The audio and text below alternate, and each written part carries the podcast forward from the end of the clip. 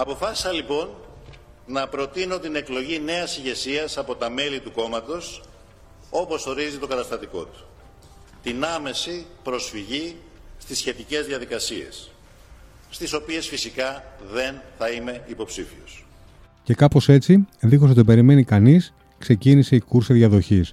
Ποιος θα πάρει το δαχτυλίδι και θα ηγηθεί στη νέα εποχή που επιδιώκει να μπει ο ΣΥΡΙΖΑ? Καλώς ήρθατε στο podcast του Newsbeast. Είμαι ο Βίκτωρας Μοντζέλλι και απέναντί μου στο στούντιο ο έμπειρος πολιτικός συντάκτης Άρης Ραβανός. Άρη, καλησπέρα.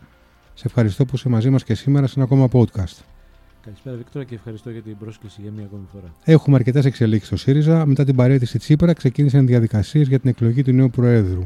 Σύμφωνα με το ρεπορτάζ, στόχος είναι να υπάρχει διάδοχη κατάσταση αρχές Σεπτεμβρίου, ώστε να εμφανιστεί στη ΔΕΘ ο νέος Πρόεδρος, σηματοδοτώντας τη νέα εποχή. Κάποια στελέχη πίεζαν να γίνουν όλα αυτά νωρίτερα, κάποια αργότερα. Σε λίγες ημέρες, και πιο συγκεκριμένα στις δεκαπέντε και δεκαέξι Ιουλίου, έχει οριστεί συνεδρίαση της Κεντρικής Επιτροπής.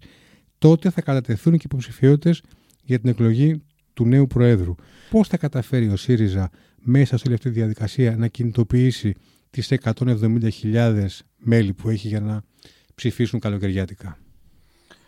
Είναι εξαιρετικά δύσκολο να κινητοποιήσει τόσο κόσμο. Ε, να θυμίσω ότι εκατόν εβδομήντα χιλιάδες μέλη έχει ο ΣΥΡΙΖΑ, εκατόν πενήντα χιλιάδες ψήφισαν στις προηγούμενες εκλογές το καλοκαίρι του δύο χιλιάδες είκοσι δύο, όταν και ο κύριος Τσίπρας πρώτη φορά εξελέγει από τη βάση με ποσοστό ενενήντα εννέα κόμμα πέντε τοις εκατό. Άρα, ακόμα και το όνομα του κύριου Τσίπρα δεν κινητοποιήσεται στο εκατό τοις εκατό τα μέλη του κόμματος. Και λογικό είναι να υπάρχουν και απώλειες. Πόσο μάλλον τώρα, όταν ο κύριος Τσίπρας απουσιάζει, έχει αποσυρθεί, ενώ από το, το πεδίο της ηγεσίας, και υπάρχει κόσμος ο οποίος είναι και επιφυλακτικός και προστασιοποιημένος και θολωμένος για το τι ακριβώς θα γίνει με το ΣΥΡΙΖΑ την επόμενη, την επόμενη μέρα. Τώρα, επειδή οι εκλογές θα γίνουν αρχές Σεπτεμβρίου, αν είναι παραπάνω από δύο υποψήφοι, θα έχουμε δύο Κυριακές, τρεις Σεπτεμβρίου η πρώτη Κυριακή και η δεύτερη δέκα Σεπτεμβρίου. Καταλαβαίνουμε ότι και αρχές Σεπτεμβρίου ακόμα, που δεν είναι αυτό που λέω ντάλα καλοκαίρι, είναι πολύ δύσκολο να κινητοποιήσουν πολύ μεγάλο αριθμό συμπολιτών μας, υπό την έννοια πια ότι ο κόσμος ανασυντάσσεται για το φθινόπωρο, αρχίζουν τα σχολεία, καταλαβαίνεις, υποχρεώσεις τρέχουν και ο κόσμος έχει άλλες προτεραιότητες, όταν μάλιστα έχει κουραστεί μετά από δύο αλληλπάλληλες εκλογικές αναμετρήσεις και όλα αυτά τα οποία προηγήθηκαν και ακολούθησαν. Άρα το στίχημα είναι η συμμετοχή, πώς θα κινητοποιηθεί αυτός ο κόσμος, είναι στίχημα πώς θα αντιδράσει αυτός ο κόσμος μετά την παρέτηση του κ. Τσίπρα, γιατί ήταν ο βασικός συνθετικός. Είναι μουδιασμένος, έτσι δεν είναι? Ε, προφανώς είναι μουδιασμένος. Και απογοητευμένος. Μια... Απογοητευμένος, μουδιασμένος, προβληματισμένος για το τι ακριβώς θα γίνει. Μην ξεχνάμε ότι πάρα πολλοί συντάχτηκαν και συμπορεύτηκαν με το ΣΥΡΙΖΑ λόγω του κ. Τσίπρα και όχι γιατί ήταν αριστεροί ή γοητεύτηκαν από το ΣΥΡΙΖΑ. Νομίζω αυτό δεν το αμφισβητεί ούτε ο εχθρός του κ. Τσίπρα. Υπήρχε και μια μεσιανικού τύπου αντιμετώπιση για τον κ. Τσίπρα, δηλαδή μια προσωπολατρία σε πολύ μεγάλο βαθμό. Και άρα μέναν στην άκρη τα όποια, οι όποιες ιδεολογικές ή πολιτικές προσεγγίσεις. Τώρα, ο αριθμός θεωρώ ότι θα είναι μικρός. Αν καταφέρει ο ΣΥΡΙΖΑ να κινητοποιήσει πενήντα χιλιάδες μέλη. Θα πρέπει να είναι ευχαριστημένοι. Νομίζω θα πρέπει να είναι ευχαριστημένοι υπό τους, τους παρούσες συνθήκες και με δεδομένο ότι και το κομματικό φαινόμενο σε όλη την Ευρώπη περνάει κρίση. Πόσο μάλλον και στην, και στην Ελλάδα. Δεν και δεκά και ένα κόμμα όπως είναι ο ΣΥΡΙΖΑ, που, που επαναλαμβάνω, ε, είχε ταυτιστεί με τον Τσίπρα. Πριν περάσουμε να δούμε τι θα ψηφίσουν όλα αυτά τα μέλη, όταν ε, διεξαχθούν οι εκλογές, οι εσωτερικές του ΣΥΡΙΖΑ. Καταρχήν μπορούμε να πούμε πως μιλάμε για ένα παιχνίδι θρόνου, για τη διαδοχή. Πώς το προσδιορίζουμε το θρόνο? Ότι θα υπάρχουν αλληλομαχαιρώματα, ότι θα, υπάρχουν, Επάντησε, θα υπάρχει ίντριγκα, θα υπάρχει ε, ε, όχι εγώ, εσύ. Ένα Game of Thrones. Ναι, ναι. Θα μπορούσαμε να το πούμε. Θα μπορούσαμε να το πούμε, γιατί πάντα μια διαδικασία, ακόμα και στα κόμματα της αριστεράς και σε πιο συστημικά κόμματα, Ε, όχι ότι δεν έχει γίνει συστημικό κόμμα ΣΥΡΙΖΑ τα τελευταία χρόνια και έχει αντιγράψει και πολλά από τα παραδοσιακά κόμματα εξουσίας και βεβαίως ακολούθησε και τις παθογένειες αρκετές. Ε, προφανώς θα υπάρχουν και μαχαιρώματα και παρασκηνιακές ίντρικες, διαξυφισμοί. Είναι μια διαδικασία η οποία πάντα δεν είναι πολιτι... αμιγώς πολιτική, δεν έχει ιδεολογικά χαρακτηριστικά αμιγώς, αλλά έχει και προσωπο... προσωπικά χαρακτηριστικά με ό,τι αυτό σημαίνει. Άρα καταλαβαίνεις πάρα πολύ καλά, ακόμα και μέσα στην ίδια την ομάδα. Δηλαδή, λίγο πολύ, για να μην κουράζουμε και τον κόσμο, γιατί δεν τον ενδιαφέρει και όλος αυτό, υπάρχουν κάποιες ομάδες, κάποιες τάσεις του ΣΥΡΙΖΑ.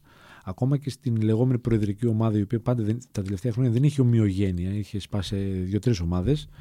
και εκεί ακόμα υπάρχουν αποκλίνουσες απόψεις για το τι πρέπει να γίνει στο θέμα, ποιος πρέπει να ηγηθεί και ποιος πρέπει να είναι ο επόμενος αρχηγός. Άρα όταν στην ίδια την ομάδα υπάρχουν διαφωνίες, πόσο μάλλον από σε διαφορετικά ρεύματα, τάσεις, ομάδες. Μάλιστα. Να δούμε λίγο, Άρη, καταρχήν αυτή τη στιγμή δεν έχουμε ξεκάθαρα κάποιον υποψήφιο, έτσι δεν είναι?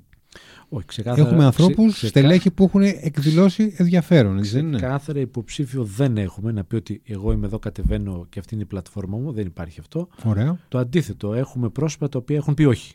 Ωραία. Ας δούμε ποια πρόσωπα αναμένεται με τον ΑΒ τρόπο να παίξουν ρόλο στην επόμενη μέρα του κόμματος. Να ξεκινήσουμε με την Έφη Αξιούλου. Ναι, όπου η... οι περισσότεροι, αν δεν κάνω λάθος, τη θεωρούν φαβορή, σωστά? Την κυρία Αχτσιόγλου την ε, θεωρούν φαβορή αρκετή για πολλούς, ε, για πολλούς λόγους. Πρώτα απ' όλα, και δεν το λέω με αρνητική διάθεση, το αντίθετο, ε, είναι γυναίκα. Άρα ένα κόμμα της αριστεράς θέλει να, ηγη, να ηγηθεί και μια γυναίκα μετά από πάρα πολλά χρόνια και είναι και ενδιαφέρον και για το πολιτικό μας σύστημα. Ένα είναι αυτό. Δεύτερον, συνδυάζεται η χρονοκρατική και η πολιτική αντίληψη. Δηλαδή, είχε διατελέσει υπουργός, να θυμίσω, υπουργός εργασίας επί της κυβερνήσεως ΣΥΡΙΖΑ. Συμμετείχες στις διαπραγματεύσεις με την Τρόικα. Σας θυμίζω τις περίφημες συναντήσεις στο Χίλτον με την Τρόικα, με τον Ντόμψα και την Βελκουλέσκου. Με, τη με, τους με τους θεσμούς. Με τους θεσμούς που έλεγε ο ΣΥΡΙΖΑ τότε. Με τη Βελκουλέσκου, την κατάλληλη Δρακουλέσκου που την έλεγαν τότε ναι, ναι. Κοροϊδευτικά. Υπήρχε λοιπόν αυτή η επαφή με την, με την Τρόικα και τη διαπραγμάτευση. Άρα έχει και την τεχνοκρατική και το τεχνοκρατικό στοιχείο συμπαντρεύοντας και το πολιτικό. Είναι ένα πρόσωπο το οποίο. Ναι, φρέσκο, νέα γενιά, έχει να πει πολλά. Τώρα πρέπει να ακούσουμε όμως και τις πολιτικές της απόψεις επί του επί συγκεκριμένου. Δηλαδή δεν είναι μόνο θέμα προσώπων. Γιατί τώρα ξεκινήσαμε μια συζήτηση για τα πρόσωπα, αλλά νομίζω ότι πίσω από τα πρόσωπα είναι και οι πλατφόρμες. Και ποια είναι η πλατφόρμα του καθενός και τι ακριβώς πρεσβεύει. Γιατί μπορεί κάποιος να είναι νέος στην ηλικία και να έχει ιδέες ε, αναχρονιστικές. Και να είναι ιδέες οι οποίες γυρίζουν στο πενήντα και στο εξήντα. Και μπορεί να υπάρχει και κάποιος ο οποίος να είναι και εξήντα και εβδομήντα και απόψεις του να είναι, να είναι πιο. Ανατρεπτικές και να είναι και πιο κοντά στα διακυβεύματα της εποχής. Βεβαίως. Τι, τι έχεις να πεις εσύ στην άποψη ότι πράγματι η κυρία Αξιόγλου θα ήθελε να βγει μπροστά, αλλά σκέφτεται ότι μήπως είναι σχετικά γρήγορη αυτή η απόφαση ακριβώς μετά την παραίτηση στην απρόσμενη Τσίπρα και καεί το χαρτί που θα μπορούσε να παίξει στα επόμενα χρόνια και όχι στην, στο, στο καλοκαίρι που έρχεται? Ο λαός λέει στη βράση κολλάει του σίδηρου. Εγώ δεν καταλαβαίνω λοιπόν ένα πρόσωπο το οποίο θα, θα, ήθελ, θα θέλει, θέλει να. Ε, βγει μπροστά να, να περιμένει. Να περιμένει τι. Αυτή τη στιγμή έχει φύγει ο κύριος Τσίπρας. Το πεδίο είναι ελεύθερο. Το πεδίο είναι ελεύθερο, που εκεί πέρα ε, ο ίδιος δεν εμπλέκεται όπως α, μαθαίνουμε και δεν θα εμπλακεί. Παρά τα όσα λέγονται για δαχτυλίδια που έχουν δοθεί και τα λοιπά, εγώ δεν τα πιστεύω αυτά. Με βάση το ρεπορτάζ. Αυτό το οποίο με ξενίζει είναι ότι μέχρι στιγμής δεν έχει εμφανιστεί κάποιος ο οποίος να πει είμαι εδώ και θέλω να ηγηθώ του, του κόμματος. Είναι όλοι γύρω-γύρω και εξαφίξεις και με διαρροές και με υπονοούμενα. Σφυγομετρούν την κατάσταση, νομίζω. Δεν αυτό όμως δεν είναι λογικό. Δεν είναι λογικό. Δεν είναι λογικό υπό ποια έννοια? Ότι φεύγει ο κύριος Τσίπρας, αν, αν πιστεύεις τον εαυτό σου και πραγματικά θεωρείς ότι μπορείς να ηγηθείς του, του κόμματος, δηλώνεις παρόν ή παρούσα, καταθέτεις και πέντε βασικές ε, ιδέες για το πώς αντιλαμβάνεσαι το, το ΣΥΡΙΖΑ την επόμενη μέρα, το κόμμα της εξωματικής αντιπολίτευσης, και από εκεί πέρα μετά περιμένουμε στο συνέδριο να δούμε μια ολοκληρωμένη πλατφόρμα. Γιατί... Μήπως ευνηδιάστηκαν όλοι. Έχεις δίκιο σε αυτό που λες, αλλά μήπως ευνηδιάστηκαν. Ευνηδιάστηκαν, αλλά έχουμε όμως τόσα είκοσι τέσσερις ώρα που έχει φύγει ο κύριος Τσίπρας, που θεωρητικά κάποιος θα έπρεπε να πει είμαι κι εγώ εδώ και να το πει ανοιχτά. Mm-hmm. Το βλέπαμε στα προηγούμενα στα κόμματα εξουσίας. Θα μου πει κανείς, δεν το είδαμε στη Νέα Δημοκρατία, δεν το είδαμε στο, στο Πασόκ, το είδαμε. Εδώ προφανώς ευνηδιάστηκαν, γιατί δεν περίμεναν ότι ο κύριος Τσίπρας θα κάνει μια τέτοια κίνηση, αλλά εκείνη τη στιγμή όμως δηλώνεις παρόν. Θα σου πω ένα παράδειγμα. Ο κύριος Τεμπονέρας, ο οποίος δήλωσε ότι δεν θα ενδιαφέρεται. Με τις υπάρχουσες συνθήκες. τις υπάρχουσες συνθήκες. Δεν είπε ότι δεν θα κατέβω. Το ξεκαθάρισε, δεν θα είμαι υποψήφιος. Με, με τις παρούσες συνθήκες. συνθήκες. Ναι, γιατί όμως οι παρούσες συνθήκες έχουν, το πλαίσιο έχει προσδιοριστεί από αυτούς οι οποίοι πήραν τις αποφάσεις στην πολιτική γραμματεία και θα επικυρωθούν από την Κεντρική Επιτροπή. Το κάνει έξυπνα. Σου λέω: εγώ βάζω μια πλατφόρμα, δηλώνω παρόν στις διαδικασίες, αλλά με συγκεκριμένες προϋποθέσεις. Ναι, κατέθεσε όμως ένα συγκεκριμένο σκεπτικό. Διαφωνεί, συμφωνεί κανείς. Άρα εκεί είχαμε μια πρώτη τοποθέτηση και, ένα, ε, και είχαμε και τις προβολές να, πέσουν, να πέφτουν πάνω του και να λένε: α, κοίταξε, να, εμφανίστηκε ο πρώτος.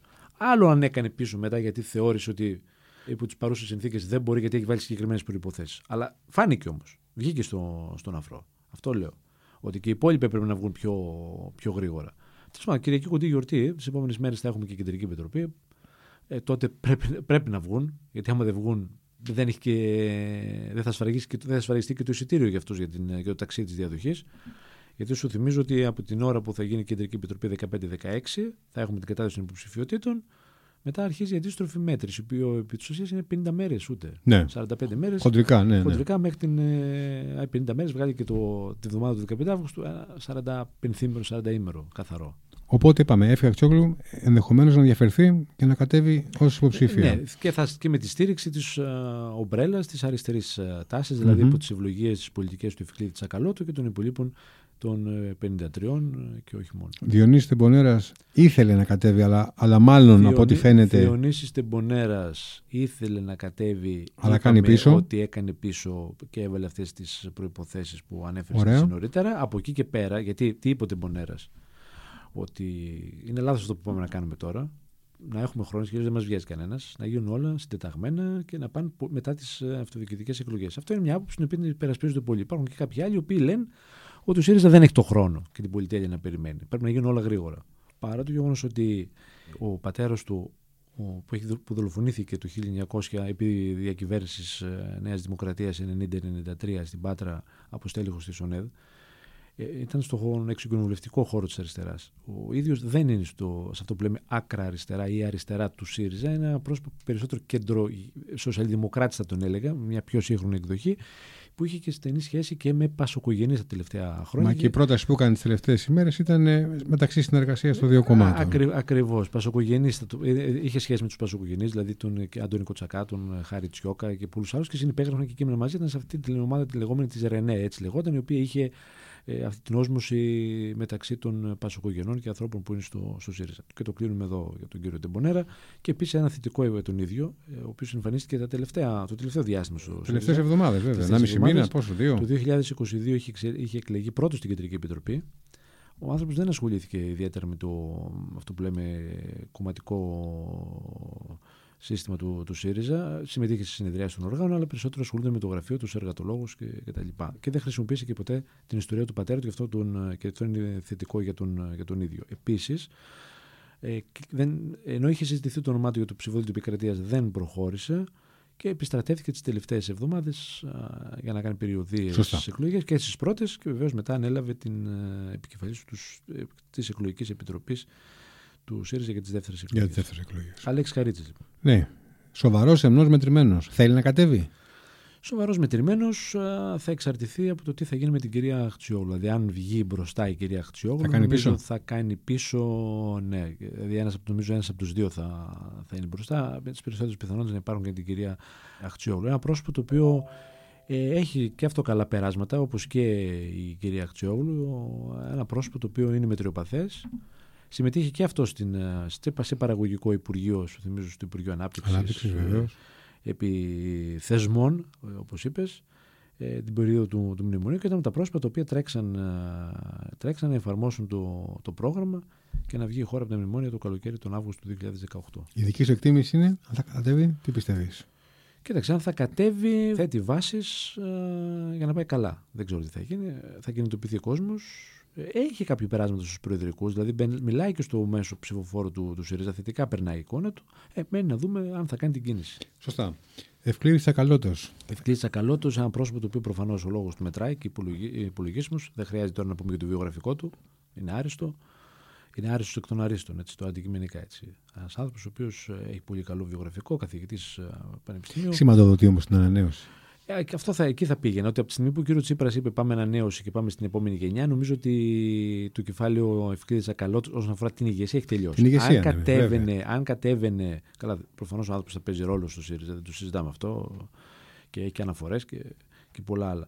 Από εκεί πέρα όμως αυτό το οποίο έχει σημασία είναι ότι από τη στιγμή που ο κ. Τσίπρας είπε πάμε για την ανανέωση και πάμε στην επόμενη γενιά, νομίζω ότι δεν έχει. Δεν είναι το καλά το, δεν το πρόσωπο. Ακριβώς. Να... Αν κατέβαινε ο κ. Τσίπρας, δηλαδή παρετούνταν και δεν είχαμε την οριστική αποχώρηση και έλεγε παρετούμε, αλλά θέτω υποψηφιότητα να επανεκλεγώ από τη βάση και να πάμε μέχρι τις ευρωεκλογές, νομίζω ο κ. Τσακαλώτος θα κατέβαινε για να καταγράψει η ομπρέλα, αυτό το αριστερό της δυνάμεις, ε? Της δυνάμεις, και να πει ότι είμαι και εγώ παρόν εδώ πέρα και θέλω να έχω συμμετοχή στη λήψη των αποφάσεων. Άρα μπορούμε να πούμε ότι κατά κάποιο τρόπο ο κύριος Τσίπρας τον έθεσε εκτός παιχνιδιού. Με τον τρόπο του. Εντάξει, μπορεί να το πει κανείς αυτό. Ναι, μπορεί να το πει κανείς αυτό. Τώρα είναι, ναι, ξέρεις, είναι η ερμηνεία της ερμηνείας. Ναι. Μπορεί να το πει. Πάντως σίγουρα θα ήθελε έστω να, να δοκιμάσεις δυνάμεις. Έτσι δεν είναι. Ναι, καλά, σίγουρα. σίγουρα. Απλώς δεν γίνεται αυτό. Τώρα και από εκεί πέρα θα πάει μετά να υποστηρίξει μια επιλογή η οποία είναι, όπως σας είπα νωρίτερα, η κυρία Αχτσιόγλου που έχει τις περισσότερες πιθανότητες, τον κύριο Χαρίτση. Πάμε σε ένα πρόσωπο το οποίο για τον ΑΒ τρόπο ε, ερεθίζει πάρα πολλούς. Παύλος Πολάκης. Ο κύριος Πολάκης έχει εχθρούς και έχει και φίλους. Έχει εχθρούς και έχει φανατικούς φίλους. Φανατικούς φίλους. Φανατικότατους εχθρούς. Και ένα πρόσωπο το οποίο μόνο και μόνο με τη συμμετοχή του σε εκλογές, αν το αποφασίσει και βγει μπροστά και πει είμαι εδώ. Δεν το έχει αποκλείσει. Όχι, δεν το έχει αποκλείσει. Δεν το έχει αποκλείσει. Μπορεί να κινητοποιήσει και κόσμο και να αυξήσει τη συμμετοχή. Το πιστεύω πραγματικά, άσχετα τι μπορεί να λέει κανείς για τον Πολάκη ως προς το ύφος του, τον τρόπο που μιλάει, που συμπεριφέρεται κτλ.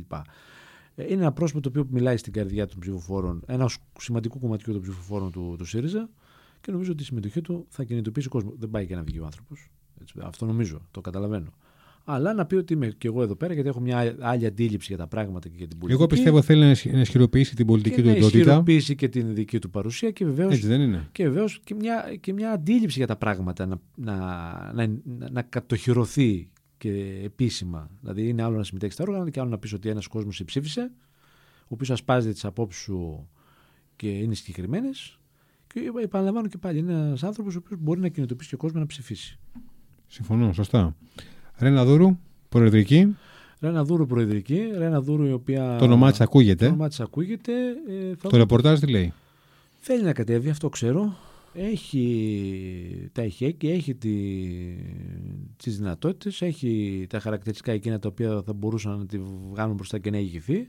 Στήριξη. Και, κοίταξε, εδώ θα υπάρχει ένα ζήτημα τώρα τι θα γίνει με τους προεδρικούς, ποιον θα στηρίξουν. Γιατί τώρα και ο κύριος Πολάκης λογίζεται ως προεδρικός και η κυρία Δούρου λογίζεται ως προεδρική. Και, και ένα όνομα που θα ακολουθήσει που έχουμε outsider. Ένα άλλο όνομα το οποίο θα πούμε σε λίγο, το οποίο επίσης είναι και προεδρικός απλά, κάρα προεδρικός. Αν μου επιτρέπει το. Ωραία, θα πούμε μαζί. Ρένα Δούρου και, κυρία, και Νίκος Παπάς είναι το, το δίδυμο που κουβεντιάζουμε. Η κυρία Δούρου ε, έκανε και μια κίνηση, ζήτησε και αυτή την άρση της ασυλίας, δεν είχε θέμα για την υπόθεση του ματιού για τη δίκη, γιατί ζητήθηκε από το δικαστήριο να αρθεί η ασυλία της για να προχωρήσει τη διαδικασία. Χωρίς δεύτερη σκέψη το είπε ναι.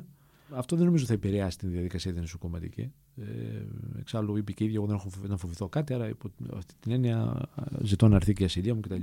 Όχι, είναι κάτι το οποίο θα το δούμε το υπό, και το επόμενο διάστημα, γι' αυτό το λέω.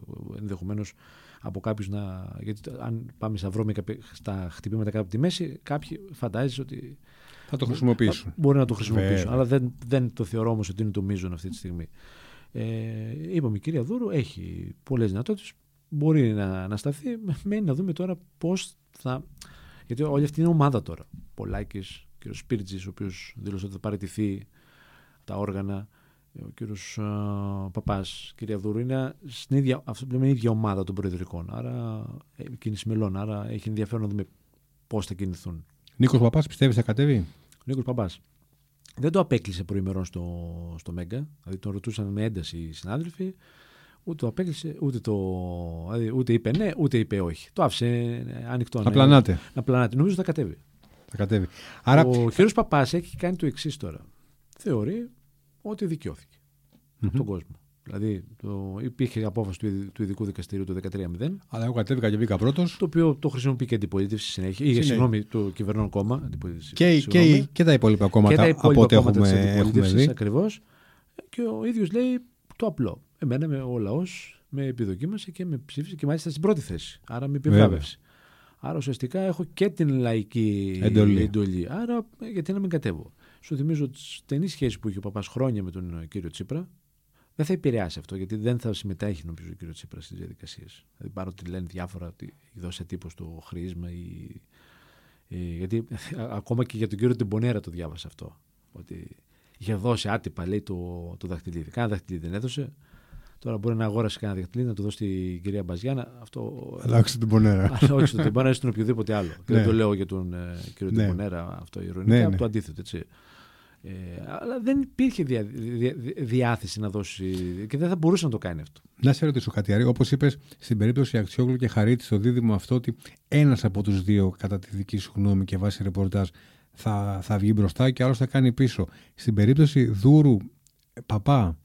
Θα κατέβουν, ενδέχεται να κατέβουν και οι δύο ή και εκεί θα έχουμε το ίδιο, ένας να βγει μπροστά ώστε να υποστηριχθεί και από τον άλλον? Τι, τι εικόνα έχουμε?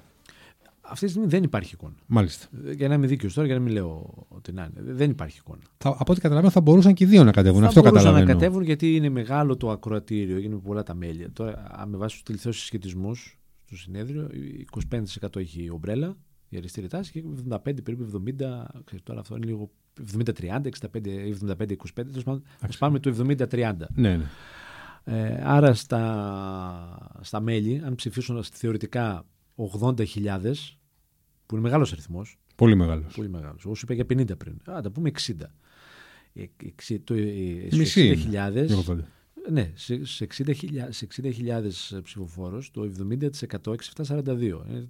Θα μου πεις δεν γίνεται έτσι ακριβώς, αλλά έχει την πλειοψηφία όμως τον κόσμο που θα κινητοποιήσει αν την, αν την ναι. επικράτεια μέσα από τις νομαρχικές επιτροπές κτλ. Ναι.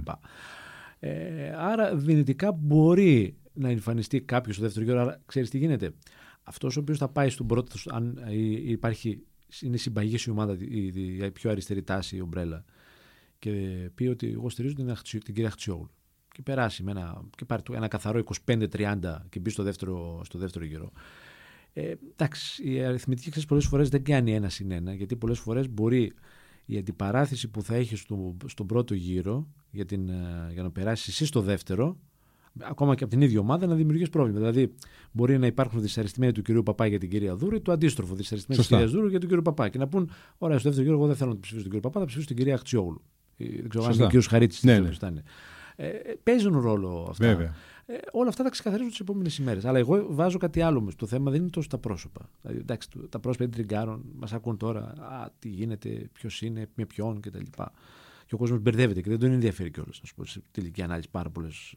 Προφανώς έχει σημασία ποιος θα ηγηθεί, αλλά θέλει και μια συγκεκριμένη πλατφόρμα. Δηλαδή να του πεις τι θες να κάνεις την επόμενη μέρα. Εσύ θες να πας στο ΣΥΡΙΖΑ προς τα αριστερά, προς το κέντρο, προς τη δημοκρατία. Τι ακριβώς προτείνεις. Θα ακούσουμε, ε, ακούσου, θα ακούσουμε προτάσεις τις επόμενες μέρες από την κυβέρνηση για νομοσχέδια που θα έρθουν, για διάφορα άλλα, για διάφορες κυβερνητικές ε, κινήσεις κτλ. Εκεί τι, τι απαντάς, έχεις να απαντήσεις ή θα, στρο... θα τα αντικρούσεις, με ποια επιχειρήματα, ή ναι, ναι. θα στροβιλίζεις γύρω-γύρω από τα σου κομματικά σου κτλ. Άρα κάποια στιγμή θα τελειώσουν αυτά. Αλλά και αυτός ο οποίος θα πάει να ψηφίσει θέλει να πει: ωραία, έρχεται η κυρία Αχτσιόγλου. Ωραία. Έχει ένα καλό βιογραφικό, έχει μια καλή παρουσία κτλ. Τι μου προτείνει, τι μου προτείνει ο κύριος Παπάς. Δηλαδή εκεί. Θα υπάρξει μια πλατφόρμα. Ναι, να γιατί είδαμε ότι και οι εκλογές κρίθηκαν από τις προτάσεις. Ε, ναι. Όποιοι είχαν προτάσεις, ε, ναι, βγήκαν μπροστά. Ακριβώς. Έτσι είναι. Έχει σημασία αυτό. Φυσικά. Πριν λίγο πριν κλείσουμε, να σε ρωτήσω. Πόσοι πιστεύεις, εκτιμάς, ότι θα είναι, αν και είναι λίγο νωρίς, ότι θα είναι τελικά οι υποψήφοι που θα κατέβουν το Σεπτέμβριο? Τρεις. Ότι θα είναι τρεις. Το πολύ τρεις. Δύο προεδρικοί και ένας από την ομπρέλα, κατά κάποιο τρόπο. Κάπως έτσι. Κάπως έτσι. Δεν, δεν νομίζω ότι θα πάμε σε, σε περισσότερους. Βέβαια, ενδεχομένως οι, αρκε, οι αρκετοί υποψήφοι να κινητοποιήσουν και κόσμο.